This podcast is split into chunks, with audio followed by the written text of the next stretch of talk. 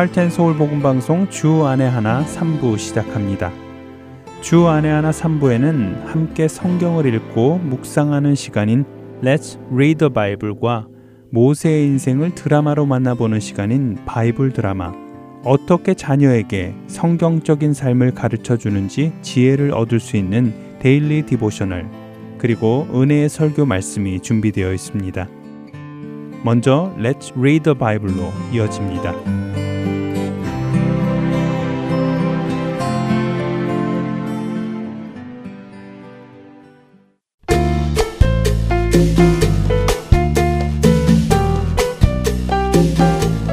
애청자 여러분 안녕하세요. Let's Read the Bible 진행의 함혜진입니다. 지난 시간 우리는 초대교회의 스데반 집사에 대해 나누었습니다. 성령이 충만하여 큰 기사와 표적을 행했던 스데반. 그런 스데반을 미워하던 사람들이 있었습니다.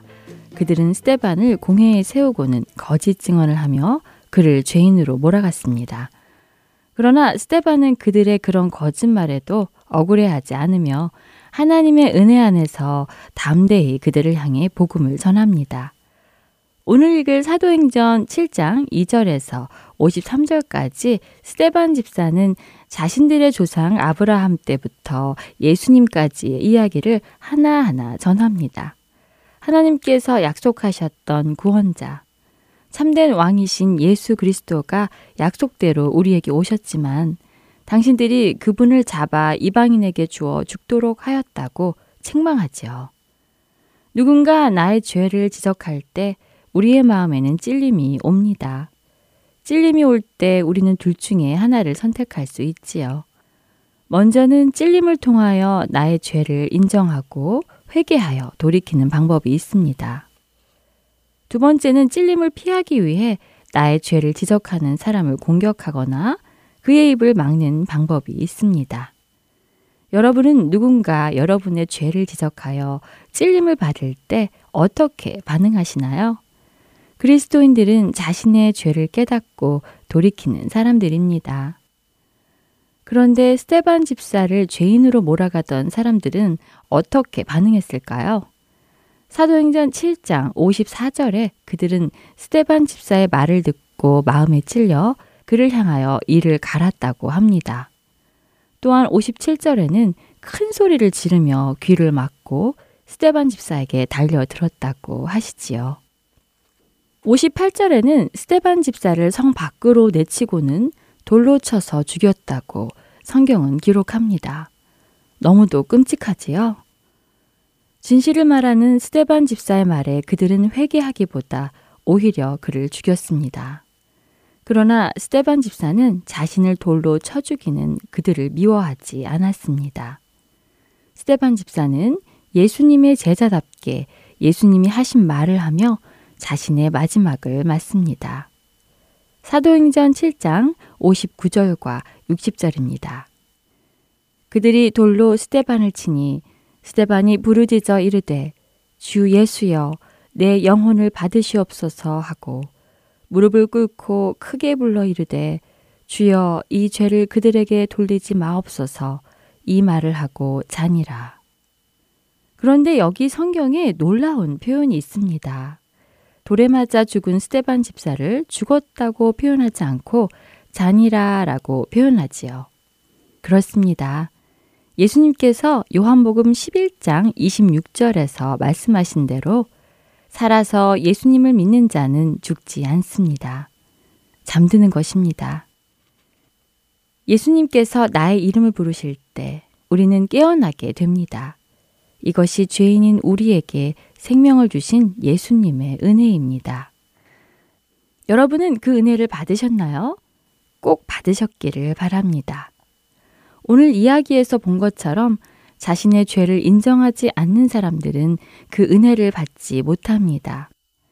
만일 여러분 중 혹시 이 은혜를 받지 못한 분이 계시다면 오늘 주님께 그 은혜를 받게 해달라고 자신의 죄를 자백하며 나아가시기 바랍니다.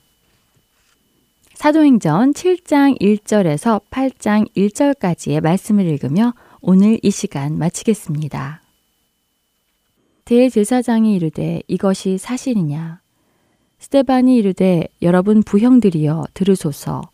우리 조상 아브라함이 하란에 있기 전 메소포다미아에 있을 때에 영광의 하나님이 그에게 보여 이르시되 내 고향과 친척을 떠나 내가 내게 보일 땅으로 가라 하시니 아브라함이 갈대아 사람의 땅을 떠나 하란에 거하다가 그의 아버지가 죽음에 하나님이 그를 거기서 너희 지금 사는 이 땅으로 옮기셨느니라. 그러나 여기서 발 붙일 만한 땅도 유업으로 주지 아니하시고 다만 이 땅을 아직 자식도 없는 그와 그의 후손에게 소유로 주신다고 약속하셨으며 하나님이 또 이같이 말씀하시되 그 후손이 다른 땅에서 나그네가 되리니 그 땅 사람들이 종으로 삼아 400년 동안을 괴롭게 하리라 하시고 또 이르시되 종 삼는 나라를 내가 심판하리니 그 후에 그들이 나와서 이곳에서 나를 섬기리라 하시고 할례의 언약을 아브라함에게 주셨더니 그가 이삭을 낳아 여드레만의 할례를 행하고 이삭이 야곱을 야곱이 우리 12조상을 낳으니라. 여러 조상이 요셉을 시기하여 애굽에 팔았더니 하나님이 그와 함께 계셔 그 모든 환난에서 건져내사 애굽왕 바로 앞에서 은총과 지혜를 주심에 바로가 그를 애굽과 자기 온 집의 통치자로 세웠느니라.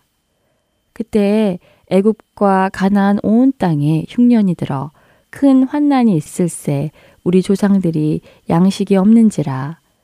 야곱이 애굽에 곡식 있다는 말을 듣고 먼저 우리 조상들을 보내고 또 재차 보냄에 요셉이 자기 형제들에게 알려지게 되고 또 요셉의 친족이 바로에게 드러나게 되니라.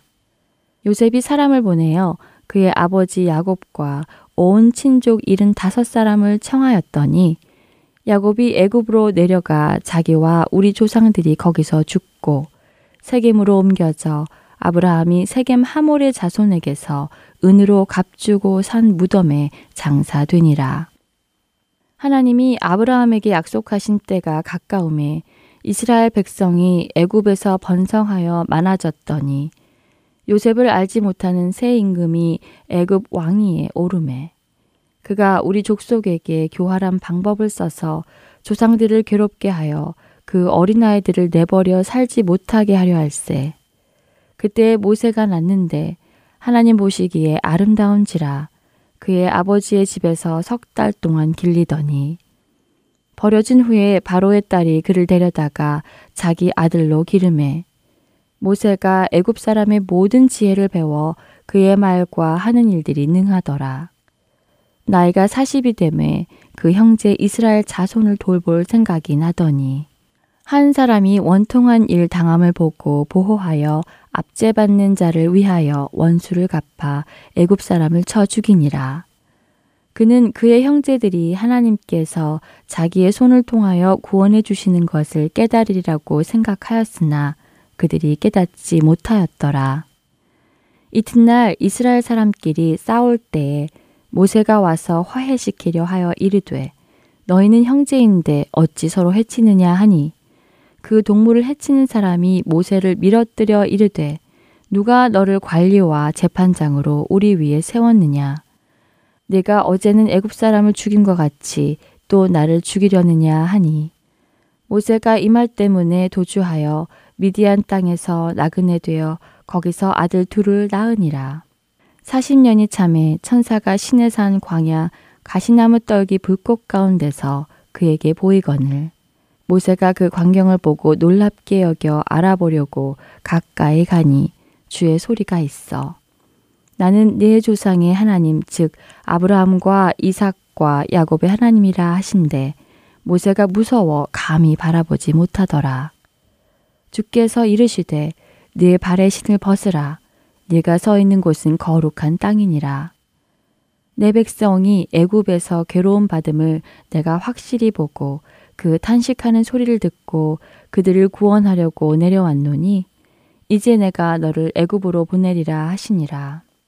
그들의 말이 누가 너를 관리와 재판장으로 세웠느냐 하며 거절하던 그 모세를 하나님은 가시나무 떨기 가운데서 보이던 천사의 손으로 관리와 속량하는 자로서 보내셨으니 이 사람이 백성을 인도하여 나오게 하고 애굽과 홍해와 광야에서 40년간 기사와 표적을 행하였느니라.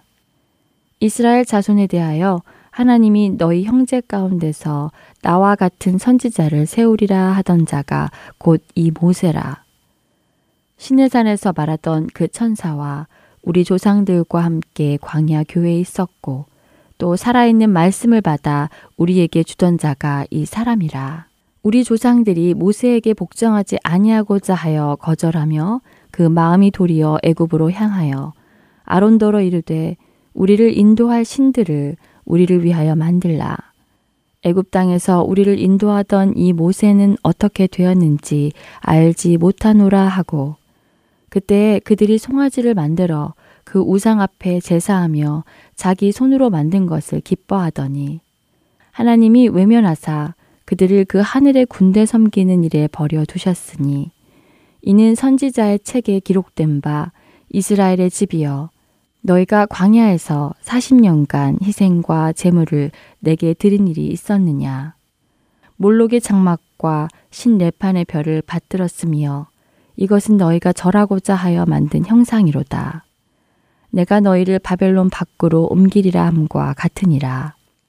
광야에서 우리 조상들에게 증거의 장막이 있었으니 이것은 모세에게 말씀하신 이가 명하사 그가 본 그 양식대로 만들게 하신 것이라. 우리 조상들이 그것을 받아 하나님이 그들 앞에서 쫓아내신 이방인의 땅을 점령할 때에 여호수아와 함께 가지고 들어가서 다윗 때까지 이르니라. 다윗이 하나님 앞에서 은혜를 받아 야곱의 집을 위하여 하나님의 처소를 준비하게 하여 달라고 하더니 솔로몬이 그를 위하여 집을 지었느니라. 그러나 지극히 높으신 이는 손으로 지은 곳에 계시지 아니하시나니 선지자가 말한 바 주께서 이르시되 하늘은 나의 보좌요 땅은 나의 발등상이니 너희가 나를 위하여 무슨 집을 짓겠으며 나의 안식할 처소가 어디냐. 이 모든 것이 다 내 손으로 지은 것이 아니냐 함과 같으니라. 목이 곧고 마음과 귀의 할례를 받지 못한 사람들아 너희도 너희 조상과 같이 항상 성령을 거스르는도다. 너희 조상들이 선지자들 중에 누구를 박해하지 아니하였느냐. 의인이 오시리라 예고한 자들을 그들이 죽였고 이제 너희는 그 의인을 잡아준 자요 살인한 자가 되나니 너희는 천사가 전한 율법을 받고도 지키지 아니하였도다 하니라. 그들이 이 말을 듣고 마음에 찔려 그를 향하여 이를 갈거늘 스데반이 성령 충만하여 하늘을 우러러 주목하여 하나님의 영광과 및 예수께서 하나님 우편에 서신 것을 보고 말하되 보라 하늘이 열리고 인자가 하나님 우편에 서신 것을 보노라 한데 그들이 큰 소리를 지르며 귀를 막고 일제히 그에게 달려들어 성 밖으로 내치고 돌로 칠세 증인들이 옷을 벗어 사울이라 하는 청년의 발 앞에 두니라. 그들이 돌로 스데반을 치니 스데반이 부르짖어 이르되 주 예수여 내 영혼을 받으시옵소서 하고 무릎을 꿇고 크게 불러 이르되 주여 이 죄를 그들에게 돌리지 마옵소서 이 말을 하고 자니라. 사울은 그가 죽임당함을 마땅히 여기더라. 그날에 예루살렘에 있는 교회에 큰 박해가 있어 사도 외에는 다 유대와 사마리아 모든 땅으로 흩어지니라. Let's Read the Bible. 오늘은 사도행전 7장 1절에서 8장 1절까지의 말씀을 읽었습니다. 안녕히 계세요.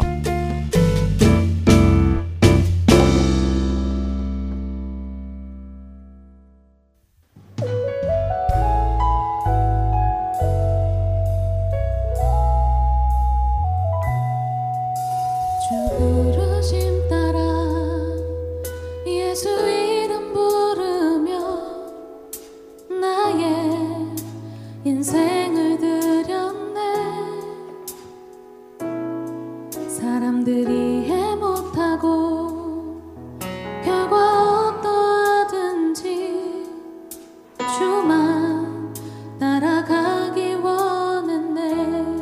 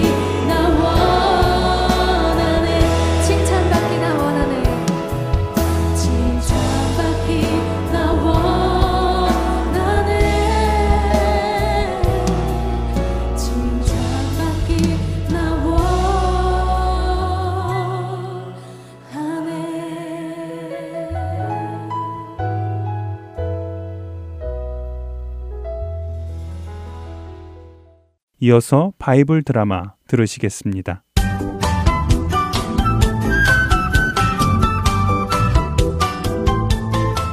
시청자 여러분 안녕하세요. 바이블드라마 모세편 진행의 박윤규입니다.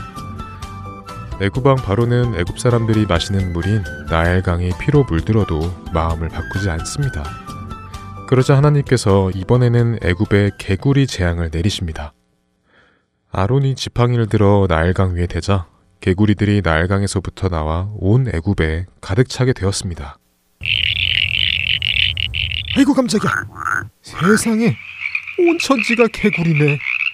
아유 징그러워. 저리가이. 아이 저리가이. 무수히 많은 개구리들은 강 주변뿐 아니라 온 집안은 물론 잠자는 곳, 심지어 음식 그릇에까지 들어가서 사람들을 괴롭혔습니다. 이에 바로왕은 골치가 아팠습니다. 에휴, 도대체 어떻게 이렇게 많은 개구리들이 있을 수 있단 말인가. 애굽의 마술사들아, 너희도 개구리를 만들어낼 수 있느냐? 아, 하하, 아이고, 아, 네, 물론 있죠. 별로 어려운 마술도 아닙니다. 애굽의 마술사들은 마술로 개구리를 만들어냈습니다. 별로 대단한 마술도 아니군. 하지만 숫자가 너무 많으니 처리를 할 수가 없겠군. 여봐라, 당장 모세와 아론을 들라 이르라. 모세와 아론이 바로 앞에 오자 바로가 말합니다. 너희는 너희 신 여호와께 기도하여 이 개구리들을 나와 내 백성에게서 떠나게 해라. 그렇게만 해주면 내가 너희 백성을 이 땅에서 내보내 너희 신을 섬기도록 해주겠다. 오, 바로왕이시여, 감사합니다. 제가 바로 왕께서 말씀하신 대로 개구리들이 모두 없어지고 나일강에만 살도록 기도하여 오직 우리 여호와 하나님께서 참된 신이신 것을 보여드리겠습니다. 언제 그 일을 하시라고 기도하면 되겠습니까? 내일, 당장 내일부터 그렇게 되도록 기도해라. 바로의 부탁대로 모세는 다음날 하나님께 나아가 기도합니다. 그러자 정말 온 애굽에 있는 개구리들이 사람의 집과 밭에서 나와 죽는 것이었습니다. 오, 이것 보게. 정말 희한하지 않나. 그 많던 개구리들이 갑자기 전부 이렇게 길가로 나와서 죽는 게 말이세. 아이 누가 아니래. 이제야 집안이 좀 조용해졌구만. 그동안 개구리 소리 때문에 한숨도 못 잤는데 말이세. 자, 어서 이 개구리들을 쓸어버리세. 애굽 사람들을 힘들게 하던 개구리가 없어졌습니다. 그런데 개구리가 없어지면 히브리인들을 보내주겠다고 약속한 바로는 마음을 바꾸었습니다. 바로왕이시여, 이제 약속대로 우리 히브리인들을 보내주시옵소서. 약속? 무슨 약속? 개구리가 다 없어졌는데 내가 뭐하러 너희들을 보내주겠나. 개구리 마술 정도는 우리 애굽 마술사들도 할 수 있는 마술이다. 멍청한 놈들, 절대 보내주지 않을 것이다. 아니, 뭐라고요? 마음을 바꾼 바로왕. 그런 바로왕에게 하나님께서 이번에는 애굽의 모든 티끌이 사람과 가축의 피를 빨아먹는 이가 되는 재앙을 내리십니다.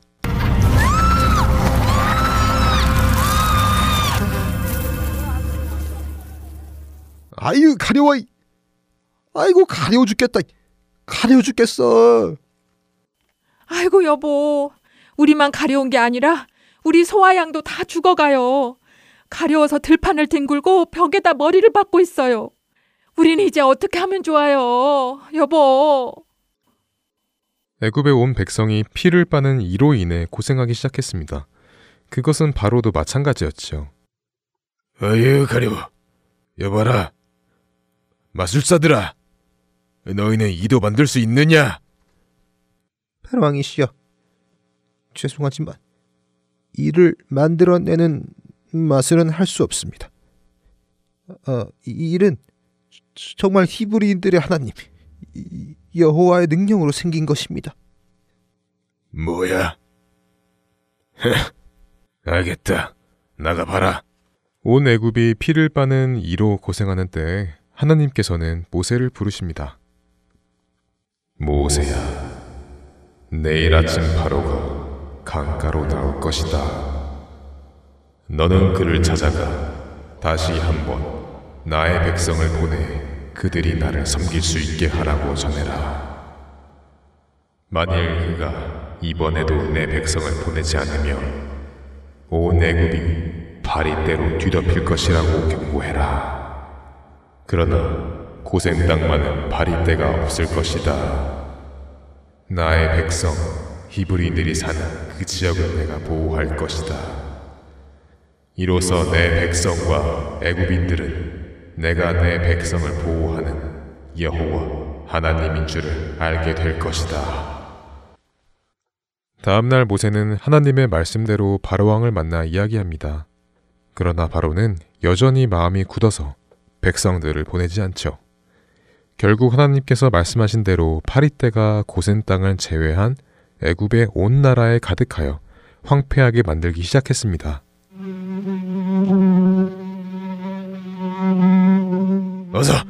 어서 모세와 아론을 불러라!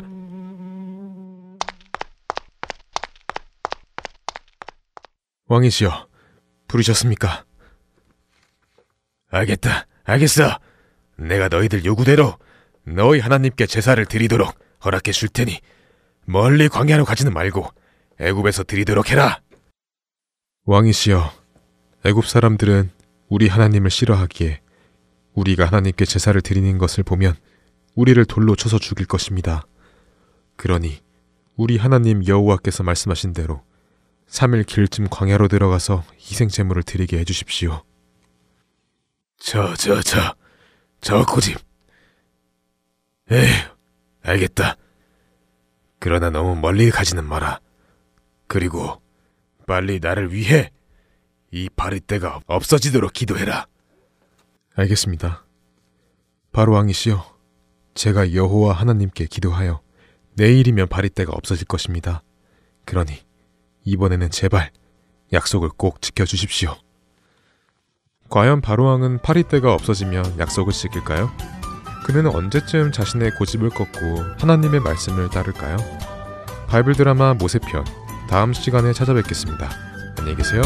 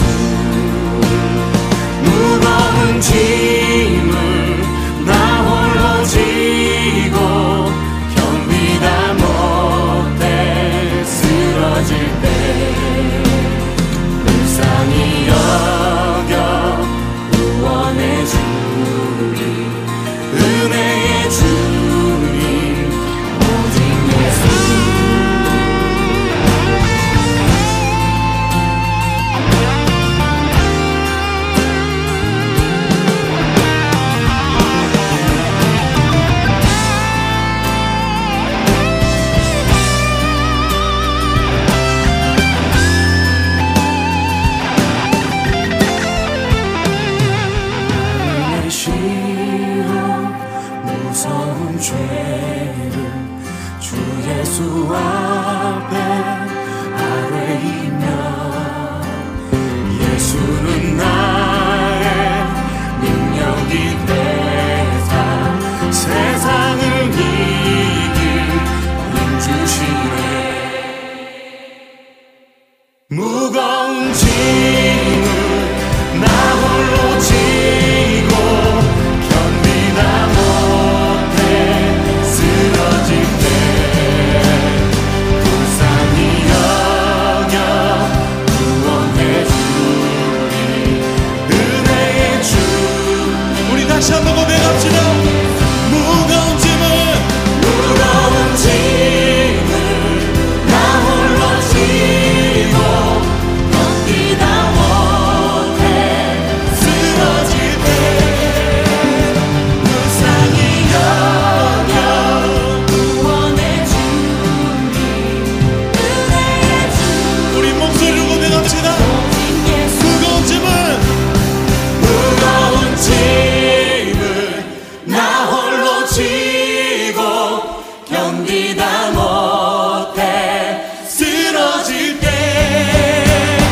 불쌍히 여겨 구원해 주니 은혜의 주니 오직 예수. 불쌍히 여겨, 불쌍히 여겨 구원해 주니 은혜의 주니 오직 예수.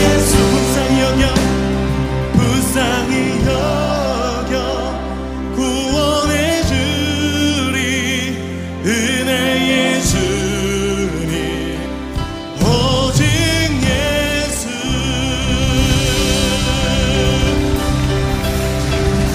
우리 구원이 되시며 우리 소망이 되신 주님께 큰 영광의 박수와 큰 함성을 드리길 바랍니다. 할렐루야.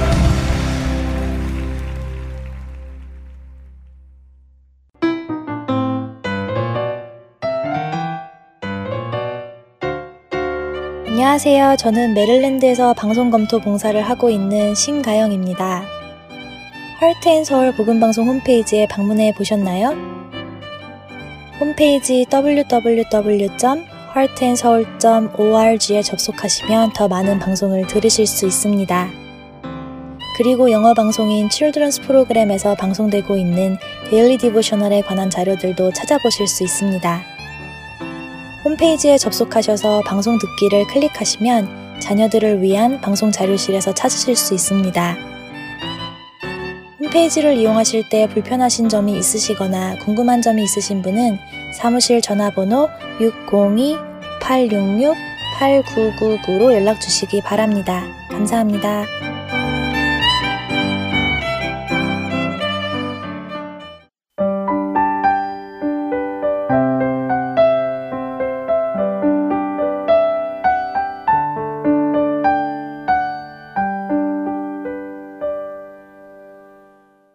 계속해서 데일리 디보셔널 보내드립니다.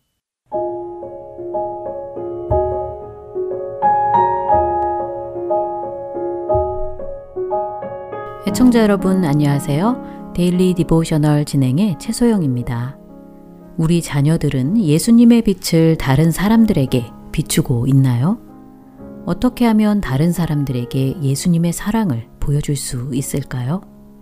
오늘은 이것에 대해 나누어 보고 자녀들과 함께 말씀을 묵상하는 시간 되시길 바랍니다. 오늘 데일리 디보셔널의 제목은 Light of the Sun입니다. 카마리아는 지금 주일학교에서 성경 공부를 하고 있는 중입니다. 이사야 43장 1절에 나오는 내가 너를 지명하여 불렀나니 라는 말씀을 읽으신 후 아이들에게 각자 자기 이름의 뜻을 말해보라고 하셨지요. 카마리아는 자신의 이름의 뜻이 밤하늘에 빛을 비추이는 달을 의미한다고 대답했습니다. 선생님은 카마리아에게 좋은 뜻을 가진 이름이라고 하시며 다른 사람들에게 착하고 친절하게 대한다면 이름의 뜻대로 빛을 비추는 것과 같을 것이라고 말씀해 주셨지요. 선생님의 말씀에 카마리아는 착한 행실을 통해 다른 사람들에게 빛을 비추는 삶을 살겠다고 다짐합니다. 그리고 집에 돌아온 카마리아에게 이 결심을 실행할 기회가 생겼습니다. 바로 카마리아의 어린 동생 코조가 카마리아에게 책을 읽어달라고 했던 것이지요. 그러나 카마리아는 다른 중요한 할 일이 있다며 코조의 부탁을 거절하고 말았습니다. 다음날 저녁 엄마가 동생 코조를 씻기시는 동안 카마리아는 설거지를 하기로 했습니다. 하지만 그 시간에 카마리아가 좋아하는 TV 프로그램을 하고 있었고 잠시 갈등하던 카마리아는 TV를 조금만 보고 설거지를 해야겠다고 생각했지요. 그러나 결국 TV를 보다가 벌써 잘 시간이 되어 설거지거리를 잔뜩 남겨둔 채 잠자리에 들었습니다.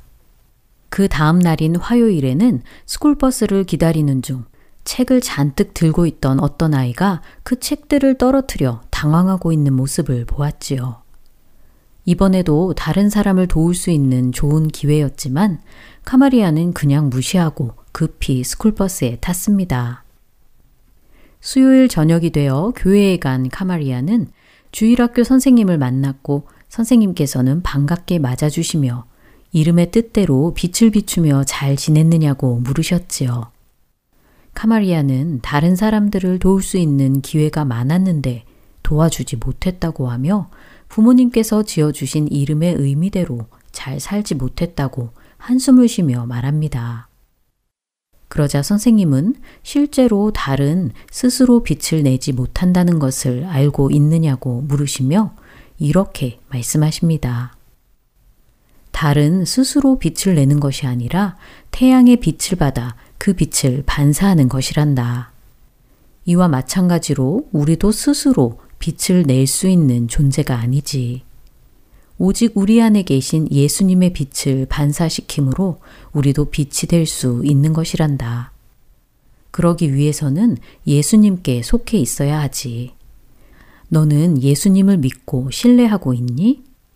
선생님의 말씀에 카마리아는 그렇다고 대답하였고 선생님께서는 그렇다면 다른 사람들을 돌아보고 도와줌으로써 예수님의 사랑을 그들에게 비추어 주도록 하자고 말씀하셨지요.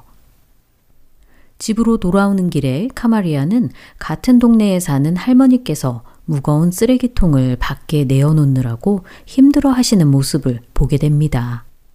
선생님의 말씀을 기억하며 카마리아는 할머니께서 쓰레기통을 옮기는 것을 도와드렸지요. 기쁜 마음으로 집에 돌아온 카마리아는 예수님의 빛을 비추도록 도와주셔서 감사하다는 기도를 드립니다.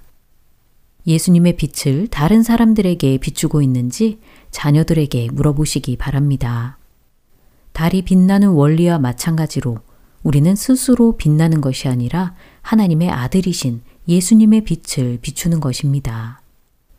빛이신 예수님께서 우리 안에 거하시기에 오직 예수님을 통해 우리도 다른 사람들을 사랑하며 도울 수 있는 것이지요. 우리가 참으로 예수님을 안다면 예수님은 우리 삶을 통해 다른 사람들이 우리 안에 있는 예수님의 사랑을 볼 수 있도록 일하실 것입니다. 죄로 어두운 이 세상에서 예수님의 빛을 드러낼 수 있도록 자녀들이 오직 예수님만을 신뢰할 수 있게 도와주시기 바랍니다. 오늘 함께 묵상할 말씀은 빌립보서 2장 15절 이는 너희가 흠이 없고 순전하여 어그러지고 거스르는 세대 가운데서 하나님의 흠없는 자녀로 세상에서 그들 가운데 빛들로 나타내며 입니다. 우리 자녀들이 가는 곳마다 예수님의 빛이 드러나고 생명을 전하는 삶이 되길 소망하며 데일리 디보셔널 마칩니다. 안녕히 계세요.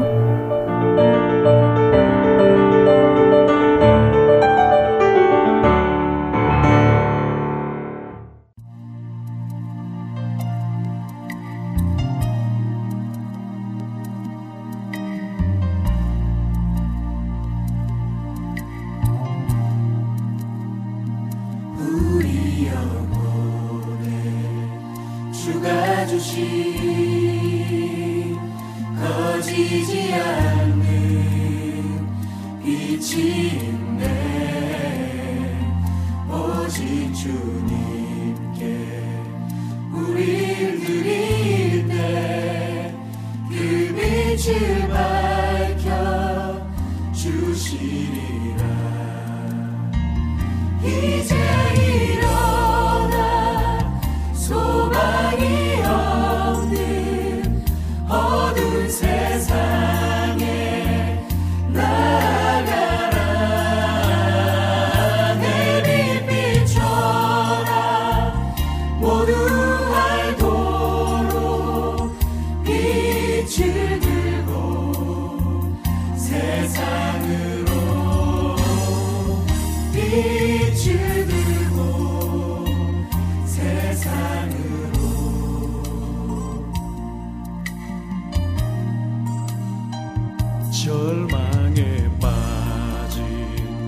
형제의 맘에 꺼져만 가는 빛을 보내 주님을 떠나 방황하는 자매도 그 빛에 생명 잃어갔네.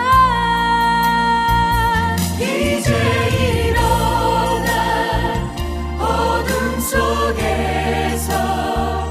고통받는 자 일으키라.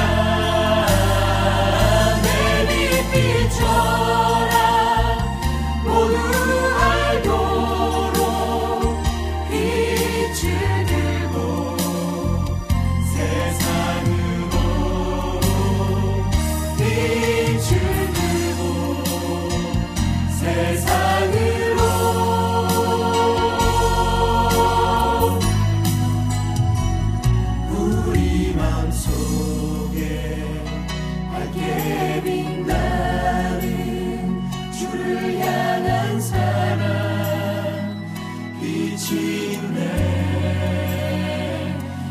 모아줄게.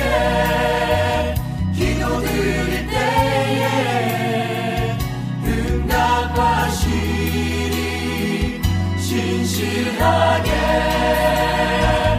이제 일어나 연약한 자들 그들의 아픔 감싸주라.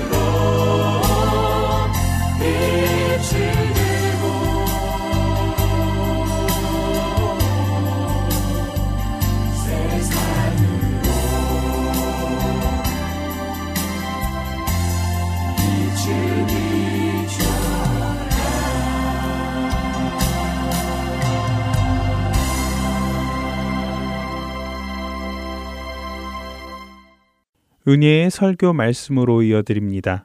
오늘은 노스캐롤라이나 그린스보로 한인장로교회 한일철 목사님께서 여호수아 14장 6절에서 14절을 본문으로 갈렙의 충성이라는 제목의 말씀을 전해주십니다. 은혜의 시간 되시길 바랍니다.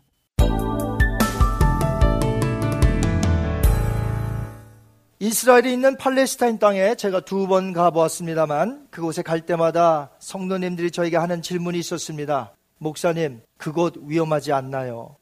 그곳은 언제든지 터질 수 있는 중동지역의 화약고인 것을 잘 알고 있기 때문에 성도님들이 목사를 걱정하는 것이죠. 그곳 위험하지 않나요? 가장 분쟁이 컸었던 때는 1967년 6월 5일에 있었던 3차 중동전쟁, 우리는 흔히 6.1전쟁으로 더 알려져 있습니다. 그 전쟁이 있으면서 지금까지 더욱더 분쟁이 있는 곳으로 발전된 것입니다. 6.1전쟁이 터졌을 때 있었던 실화가 있어요. 그때 미국 LA 국제공항에 1층과 2층에 많은 사람들로 붐볐던 것입니다. 너무나 극명한 대조를 이뤘다는 것이죠. 이스라엘과 아랍연합군과의 전쟁이 시작된 다음 날이니까 1967년 6월 6일이 되겠죠. 5일날 시작이 되었으니까. 그 6일날 LA 국제공항에 어떤 일이 있었느냐. 2층은 디파처입니다. 떠나는 것이죠. 그 2층에는 10대 말 20대 초로 보이는 유대인 젊은이들로 가득 찼다는 것입니다. 왜요? 자기 나라에 전쟁이 났으니 자기 나라로 돌아가 전쟁에 이바지하고자 했던 것이죠. 나라를 위해 충성하고자 했던 것이죠. 그러나 같은 날 1층은 국제공항 엔트런스입니다. 더 많은 사람들로 북새통을 이루었다는 것입니다. 이스라엘의 공격이 시작되자 어른, 아이, 청년 할 것 없이 피난 보찜을 챙겨서 재빨리 미국행 비행기를 타고 입국하여 들어온 아랍 사람들 때문에 북새통을 이루었다는 것입니다. 위기에 처한 나라를 위해서 충성하기보다는 자신의 생명을 더 중요하게 여겨 도망치는 주변 아랍 국가의 모습과 대조적으로 유대인들은 당당하게 나라를 지키는 아름다운 모습이었습니다. 하지만 민수기서에 보면 현재 유대인들의 조상들인 모세시대의 사람들, 유대인들 정반대의 모습을 보였던 적이 있습니다. 그것은 하나님께서 약속하셨던 가나안 땅, 팔레스타인, 지금 이스라엘이 있는 그 땅, 그곳에 들어가려고 했는데도 들어가지 않으려고 피하다가 20세 이상이 그만 광야에서 다 죽게 되죠. 그들이 그 당시에 들어가려고 했던 땅에는 예루살렘 외에 중요한 한 곳이 더 있었습니다. 그곳 이름이 헤브론이에요. 헤브론. 현재 이스라엘 나라 안에는 팔레스타인 자치국이 있습니다. 가자 지구와 서안 지구인데요. 이 서안 지구 안에는 성경에서 나오는 유명한 곳들이 들어가 있어요. 예를 들면 베들레헴, 여리고, 그리고 지금 예루살렘 외에 가장 중요하다고 말하는 헤브론이 저 지역에 들어가 있다는 것이죠. 제가 지난번 방문했을 때에는 이스라엘 안에 있는 이 팔레스타인 자치국에 들어가서 여리고, 베들레헴은 저희가 가봤는데 헤브론은 못 들어갔습니다. 못 들어가게 해요. 헤브론은 유대인, 기독교인, 그리고 무슬림들에게 굉장히 기념비적인 중요한 곳입니다. 그래서 예루살렘 다음 가는 성지가 어디냐? 꼽히는 곳이 바로 헤브론이라는 곳이에요. 무슬림 역시 아브라함을 조상으로 여기고 있습니다. 그 까닭에 헤브론 안에 있는 막벨라 굴이 있는 곳에 막벨라 사원을 지어놓고 성지 중에 성지로 여기고 있다는 것이죠. 누가요? 무슬림들이. 헤브론은 어떤 곳입니까? 아브라함이 가나안 땅에 들어와서 정착하던 곳이었는데 돈을 주고 막벨라 굴을 사서 자기 부인 사라를 매장시킨 곳입니다. 후에 아브라함도 그곳에 묻히죠. 막벨라라는 말은 두 개라는 뜻입니다. 그래서 유대인들 랍비들은 이 두 개가 한 쌍으로 묘사하는 거예요. 그래서 거기에 한 쌍씩 묻혔다는 것이에요. 예를 들면 아담과 하와, 아브라함과 사라, 이삭과 리브가, 야곱과 레아, 이렇게 한 쌍씩 족장들이 바로 그 막벨라 굴에 묻혔다고 보는 것입니다. 성경에 다른 애들은 묻혔다고 기록되어 있어요, 실제로. 그러나 아담과 하와는 그런 기록이 없어요. 그러나 여전히 유대인들은 그렇게 믿고 있습니다. 이렇게 헤브론은 이스라엘 역사 속에 매우 중요한 곳이지만 아이러니컬하게도 가나안을 정복하려던 이스라엘에게 헤브론은 모두 회피하려는, 피하고 싶은 장소였다는 것입니다. 그 헤브론을 믿음으로 자기 지파에게 달라고 했던 사람이 있었습니다. 이름이 뭐죠? 갈렙. 우리는 하나님 앞에 기쁨을 드려야 될 줄 믿습니다. 그럼 어떻게 기쁨을 내가 드릴까? 모범적인 사례가 있다는 거예요, 성경에. 그 모범적인 사례가 바로 갈렙인데 그 갈렙같이만 행하면 하나님이 기뻐하신다는 것이죠. 여러분, 갈렙처럼 사시기 바랍니다. 갈렙은 믿음으로 살았던 사람이에요. 그를 통해서 오늘 배워야 할 것이 무엇일까요? 바로 충성이라는 것입니다. 모두 거리끼는 헤브론을 갈렙은 왜 자기와 자기 지파에게 달라고 여호수아에게 나아가 요청했을까요? 이스라엘 사람들이 헤브론은 꺼려했던 이유가 무엇이죠? 가데스 바나에서 정탐꾼의 보고를 들은 후에 헤브론을 꺼려했던 것이죠. 정탐을 하고 돌아온 10명의 보고에 의하면 그 땅에는 큰 거인들이 살고 있으며 견고한 성이 있다는 것이에요. 그래서 우리는 절대로 들어갈 수 없다는 결정을 내립니다. 그들이 매우 부정적으로 이렇게 보고한 내용이 바로 헤브론 지역을 염두에 두고 말했다는 것이에요. 민수기서 13장 22절 그들의 보고를 한번 들어볼까요? 또 네겝으로 올라가서 헤브론에 이르렀으니 헤브론은 애굽 소안보다 7년 전에 세운 곳이라. 그곳에 아낙 자손 아히만과 세세와 달메가 있었더라. 민수기 14장 28절에 보니 정탐꾼들은 헤브론에 대해서 이렇게 더 말했습니다. 한번 보겠습니다. 그 땅 거주민은 강하고 성읍은 견고하고 심이 클 뿐 아니라 거기서 아낙 자손을 보았으며. 자, 아낙 자손 얘기 또 하죠. 리핏합니다. 거기 엄청나게 힘이 세고 거인들이 살고 있고 그들의 성은 견고하였고 싸움에 능한 용사들이 살고 있었다. 그들이 누구냐? 아낙 자손이라는 걸 또 리핏해서 가르쳐 줍니다. 회중에게. 아낙 자손은요, 고대의 유명한 용사였던 네피림의 일족들이었습니다. 덩치가 아주 큰 사람들입니다. 예전부터 대대로 싸움에 능한 사람들이었습니다. 힘이 아주 세고요. 그들이 세운 성벽도 견고한 성이었습니다. 이스라엘 백성들은 천막 생활했잖아요. 그런데 그곳에 가보니까 견고한 성이 있는데, 와, 이거는 뭐 수준이 다른 거예요. 너무나 놀래요. 그런데 그들이 바로 그 헤브론에서 살고 있었다는 것이에요. 그 아낙 자손들이.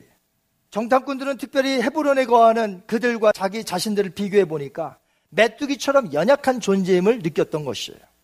많은 크리스찬들이 오늘날 자기 자신을 세상의 소위 잘 나가는 사람과 비교합니다. 그러면서 주눅이 들어요. 야, 저 사람은 잘 나가는데 나는 이게 뭔가. 그 사람 앞에만 서면 작아지고 주눅이 든다 이거죠. 여러분, 결코 우리 크리스찬들은 그런 인물들이 아니에요. 우리는 하나님의 은혜를 받는 자인 줄 믿습니다. 바울이 말한 대로 우리는 무명한 자 같으나 유명한 자요. 하나님이 우리를 아시니 유명한 자예요. 우리의 이름을 다 아신단 말이에요. 무명한 자 같으나 유명한 자요. 없는 자 같으나 모든 것을 가진 자로다. 예수님을 소유한 자, 영생을 소유한 자, 모든 것을 다 가진 자예요. 아무리 세상에서 떵떵거리고 살려고 다 가졌다 할지라도 예수님이 없는 자, 아무것도 없는 자예요. 우리 하나님 앞에 유명한 자요. 하나님 앞에 모든 것을 가진 자인 줄 믿습니다. 가난한 자인 것 같으나 우리는 부요한 자요. 아멘. 그들은 거인과 견고한 성은 보면서도 그보다 더 크고 더 위대하신 하나님을 보지 못한 이스라엘. 그래서 하나님은 이스라엘에게 진노하셨던 것이에요. 우리의 눈은 반드시 믿음의 눈이 되어야 될 줄 믿습니다. 여러분이 가지고 있는 육안을 얘기하는 게 아니에요. 믿음의 눈이 있으셔야 돼요. 믿음의 눈이 있어야 전능하신 하나님을 보는 거예요. 나에게 있는 문제보다 더 크신 하나님, 그 하나님을 보는 거예요. 사망 권세 깨트리시고 부활하심으로 모든 권세를 가지고 계신 그 예수님, 그 예수님을 믿는 자들, 우린 반드시 믿음의 눈으로 봐야 될 줄 믿습니다. 믿음의 눈이란 다른 것이 아닙니다. 비록 나는 약하고 환경은 나빠도 예수님이 나와 함께 하시니 지금의 시간을 맡겨드리고 따라 사는 삶, 이것이 믿음의 눈인 줄 믿습니다. 여러분은 믿음의 눈을 들어 지금 주님을 보고 계세요? 믿음의 눈을 들어야 돼요. 믿음의 눈 들어 주를 보리 이 또한 지나가리라 주어진 내 삶의 시간 속에 주의 뜻 알게 하소서. 믿음의 눈을 들지 못해서 주님을 보지 못했던 이스라엘은 그만 불순종으로 인해서 20세 이상이 광야에서 전부 죽게 된 것이에요. 하지만 오직 갈 수 있다며 믿음의 눈으로 주님을 보았던 여호수아와 갈렙, 그 두 사람만이 20세 미만인 2세들과 함께 가나안 땅에 들어간 것입니다. 그때 지도자 모세는 갈렙에게 말하기를 너는 온전히 여호와께 순종하였은즉 너가 밟는 땅을 너와 너의 자손들에게 주리라, 이렇게 약속하셨어요. 그런데 모세가 그때 했던 말은 가나안 전체를 이스라엘에게 주겠다는 말씀이셨지 갈렙에게 특별히 어떤 특정한 장소를 너에게 따로 주마, 이렇게 말씀한 게 아니라는 것이죠.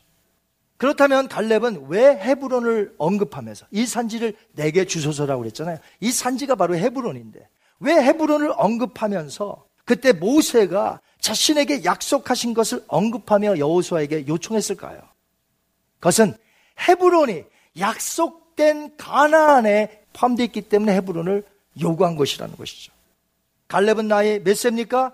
내 나이 85세로 돼 이 산지를 내게 주소서. 85세인데도 불구하고 가나안에 포함된 헤브론을 믿음으로 밟겠다는 확신으로 여호수아에게 요청했던 것입니다. 아무도 가기 싫은 곳, 아무도 하기 싫은 일, 하지만 역사적으로 굉장히 중요한 헤브론 산지, 바로 내가 가서 내 지파, 유다 지파가 가서 정복하게 해달라고 말씀드린 것이에요.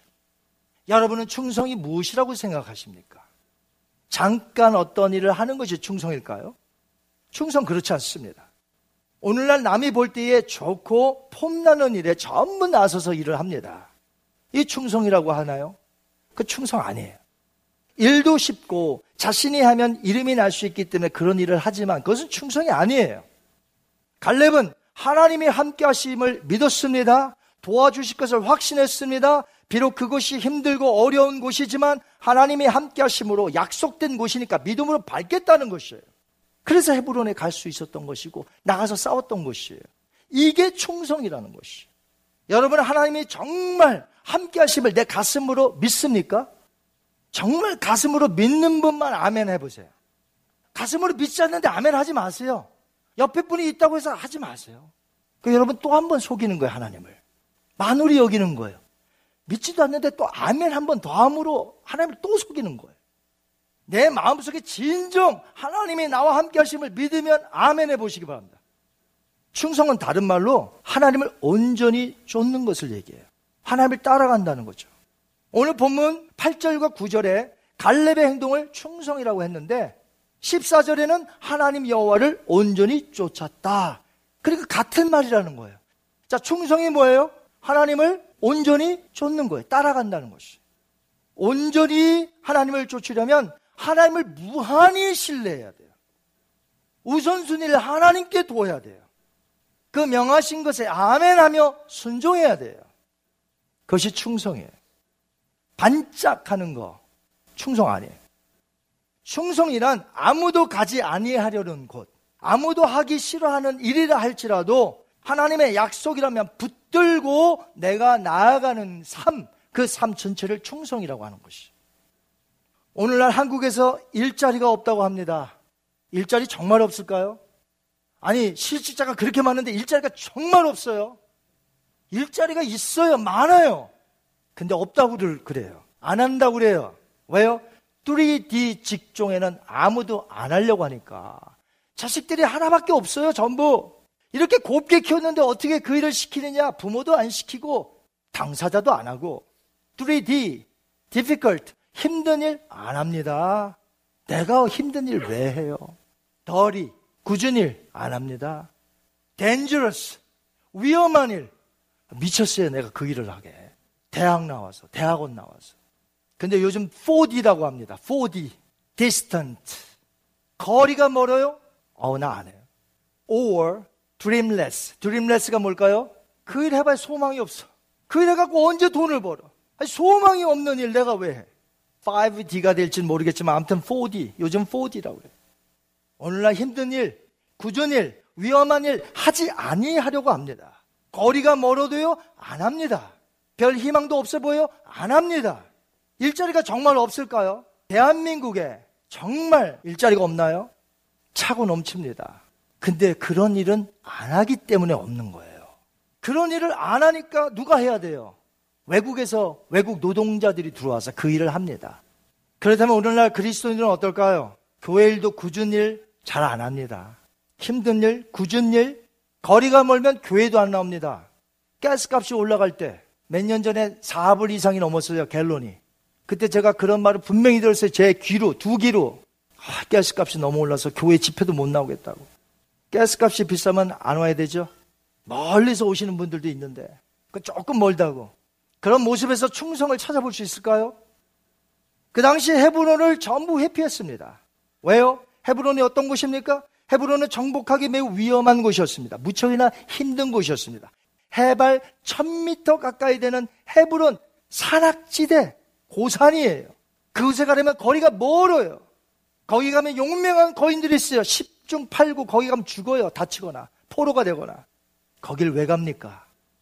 헤브론을 그렇게 생각한 자들에게 하나님이 나타나셔서 너 충성스럽구나 말씀하시겠어요? 여러분이 굳은 일, 힘든 일, 어려운 일, 거리가 멀다고 나오지 않고 그러고 있는데 하나님이 나타나셔서 야, 너 참 충성스럽다 말씀하시겠어요? 오직 갈렙에게만 충성이란 단어를 사용하셨다는 것이에요. 우리 한번 볼까요? 여호수아서 14장 13절 14절입니다.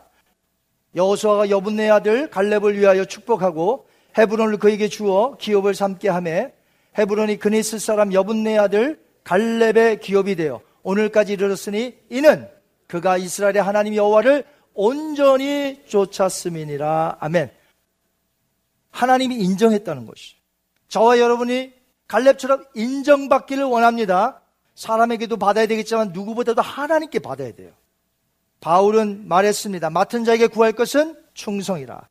예수님 서문학교에게 말씀하셨죠. 너가 죽도록 충성하라. 자, 예수님 서문학교에게 뭐라고 하셨다고요? 너가 죽도록 충성하라.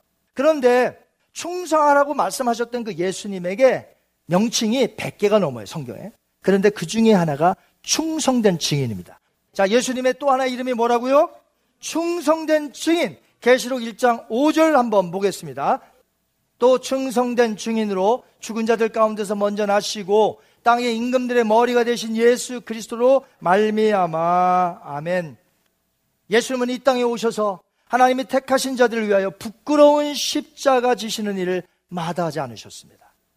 그 일은 매우 힘들고 어려운 일이었던 것 우리가 잘 알지 않습니까? 그 길은 멀고도 참 험한 길이었으며 아무도 옆에 따라갈 수 없는 외롭고 쓸쓸한 십자가의 길, 비아 돌로로사.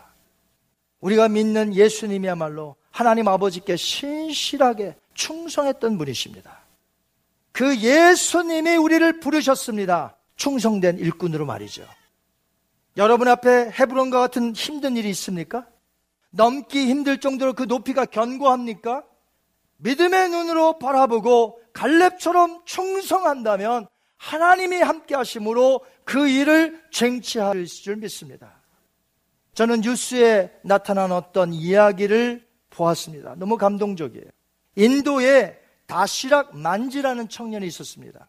1960년도에 사랑하는 부인과 함께 살고 있었어요. 하층민이라 굉장히 시골 같은 데인데 돌산이 막 있고 그래요. 길이 별로 없어요. 어느 날 이 만지라는 청년이 자기 부인과 산을 내려가다가 그만 부인이 미끄러져서 중상을 입게 된 것이에요. 그래서 만지는 아내를 들쳐업고 막 뛰기 시작합니다. 미친 듯이 뛰어가는데 돌산이 가로막혀서 병원을 빨리 갈 수가 없는 거예요. 이 돌아서 병원에 가는데 55km. 업고 뛰는데 병원에 간신히 도착했더니 이미 죽은 뒤에요. 거기 충격을 받으니 만지는 그 다음날부터 22년간 낮에는 밭에 나가 일하고 새벽과 저녁을 이용하여서 그 돌산을 깎기 시작합니다. 혼자. 정부에 민원을 올리고 계속해서 깎는데 이 정부에서는 말을 안 들어요. 왜? 하층민들이 사는 그런 곳이라 말을 안 들어요. 하지만 만지는 자기가 이 일을 해야만 다른 나와 같은 불행한 자들이 생기지 않는다고 생각해서 비가 오든 안개가 끼든 상관없이 그 힘들고 어렵고 굳은 일, 먼 곳을 마다하지 않고 자신의 삶을 바쳐서 그 돌산을 깨고 22년을 깬 겁니다. 그 한 사람이 성실하게 일한 결과 어떻게 됐는지 아세요? 여러분이 지금 보시고 있는 것처럼 22년 후에 길이 110m, 폭이 8m 되는 넓은 길이 생긴 거예요. 이 한 사람으로 인해서. 그 길로 인하여 55km가 되었던 병원이 이제는 15km로 단축되었습니다. 병원, 학교, 청년들은 빠른 길로 가서 직장을 얻을 수가 있었습니다. 이 얼마나 한 사람의 성실함과 희생으로 얻어진 결과물이냐는 것이죠. 이 위대한 일을 기리고자 2015년도에 영화를 만드는데 그 영화 제목이 만지, 마운틴맨. 보는 사람들이 감동을 받아요. 여러분, 우리는 하나님 앞에서 무엇을 하고 있습니까? 우린 정말 하나님 앞에 충성하고 있나요? 그 어려운 일, 그 굳은 일, 뭘 다 해도 지금 칠입보나 세계 곳곳에서는 10시간 걸어오는 성도들이 있는데 우리가 부끄러운 줄을 알아야 돼요. 예배를 드리기 위해서 10시간, 5시간 걸어오는데 가스값 좀 올라간다고 우리 너무 부끄럽지 않나요? 이 만지라는 사람, 이거 예수님을 믿는 사람도 아닌 것 같아요. 그런데 그 한 사람의 성실과 희생으로 얻어진 놀라운 결과물이 우리의 가슴을 감동을 주지 않나요? 충성이라 함은 헤브론과 같은 힘겨운 곳이라 할지라도 갈렙이 하나님의 임재를 믿고 쟁취하려 나가는 삶 그 전체를 가리켜서 충성, 하나님을 온전히 따랐다 이렇게 말하는 것입니다.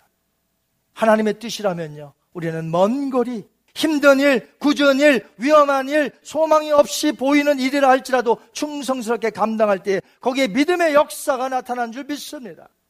소망이 없는 일 같아요? 적은 일에 충성해 보세요. 반드시 하나님이 보시고 그 사람을 높여주십니다. 그런 예화는 너무너무 많아요.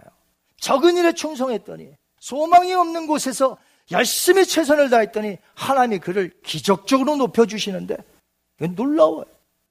사실 갈렙은 유대인도 아니었습니다. 핸디캡이 있었단 말이에요. 유대인이 아니에요. 유대인 공동체에서. 그리스 사람이었습니다. 이방인이었습니다. 하지만 모든 핸디캡을 극복하고 유다 지파로 들어가 정탐꾼 12명을 보내요. 각 지파의 대표 한 명씩. 거기에 갈렙이 뽑혀 나갔다는 건 뭡니까? 적은 일에 충성했더니 하나님이 대표자가 되게 해주셨다는 것이에요. 그 견고한 성, 그 자이언트들만 사는 곳, 모든 지파 사람들이 제비를 뽑아 그 땅들을 찾는데 아마 제비 뽑으면서 이렇게 기도했을 거예요. 하나님, 헤브론만 뽑히지 말게 해주세요. 오늘 12절에 제가 읽어드릴게 잘 들으세요. 그날에 여호와께서 말씀하신 이 산지를 지금 내게 주소서. 자, 언제요? 나중에 충성하겠다는 말은 하지 마세요. 그건 부도요. 그건 거짓이요. 지금 못하는데 어떻게 나중에 한다고 그러세요? 하나님이 지금 요구하세요. 왜? 헤브론같이 어렵고 힘들고 멀고 그럴지라도 하나님 지금 나에게 주소서. 지금 안 하는데 언제 할까요? 유대인도 아니었는데, 이방인이었는데 유다지파에 들어가 대표자가 되기까지 적은 일에 충성했더니 하나님이 그를 높이셔서 헤브론을 장악하게 해서 나중에 헤브론에서 다윗이 왕이 되지 않습니까? 유다지파가 거기 있어서. 충성한 자에게 더 큰 것을 맡기신다는 말씀을 저는 믿습니다. 갈렙을 통해서 보세요. 하나님은 적은 일에 충성한 자에게 더 큰 일을 맡기실 것입니다. 이제 우리는 갈렙이 걸어갔던 길, 어떤 길이죠? 충성. 하나님을 온전히 따르는 삶. 언제부터 할까요? 지금, right away. 이 예배가 끝나면서 동시에 지금부터 나는 충성스러운 삶을 반짝하는 것이 아니라 내 목숨이 다하는 그날까지. 왜요? 갈렙은 내 나이 85세로 되라고 했는데. 우리가 은퇴라는 게 있죠. 나이가 들면서 은퇴가 있죠. 그러나 여러분, 교회의 어떤 직무는 은퇴를 했어도 다른 인들은 죽도록 하는 거예요. 죽도록. 여러분께서 양로원을 찾아가실 수도 있고요, 고아원을 찾아갈 수도 있고요, 교도소를 찾아갈 수도 있고요, 내가 가진 것으로 복음을 전하고 나눌 수도 있고요. 은퇴하셨다고요. 그래서 할 일이 없다고요. 충성은 내 나이 85세라고 했던 갈렙처럼 하셔야 돼요. 우리 갈렙이 걸어갔던 길을 걸어갑시다. 저와 여러분 똑같이 걸어가는 거예요. 저도 하나님 앞에 충성하는 거예요. 여러분도 하나님 앞에 충성이에요. 충성은 각자가 하는 것이에요. 그리고 하나님께서 인정하시고 칭찬하신 거 각자에게 주실 것이에요. 저도 그 칭찬을 받기 위해서 감사하는 마음으로 헤브론, 힘든 곳이라도, 먼 곳이라 할지라도 우리가 마다하지 않고 감당해 나갈 때 하나님이 칭찬해 주리라 믿습니다. 어떤 환경에서도 흔들리지 마시고요. 믿음의 눈으로 바라보시는 일당백, 일당천의 성도들로서 충성스럽게 살게 되시기를 주님의 이름으로 축원합니다.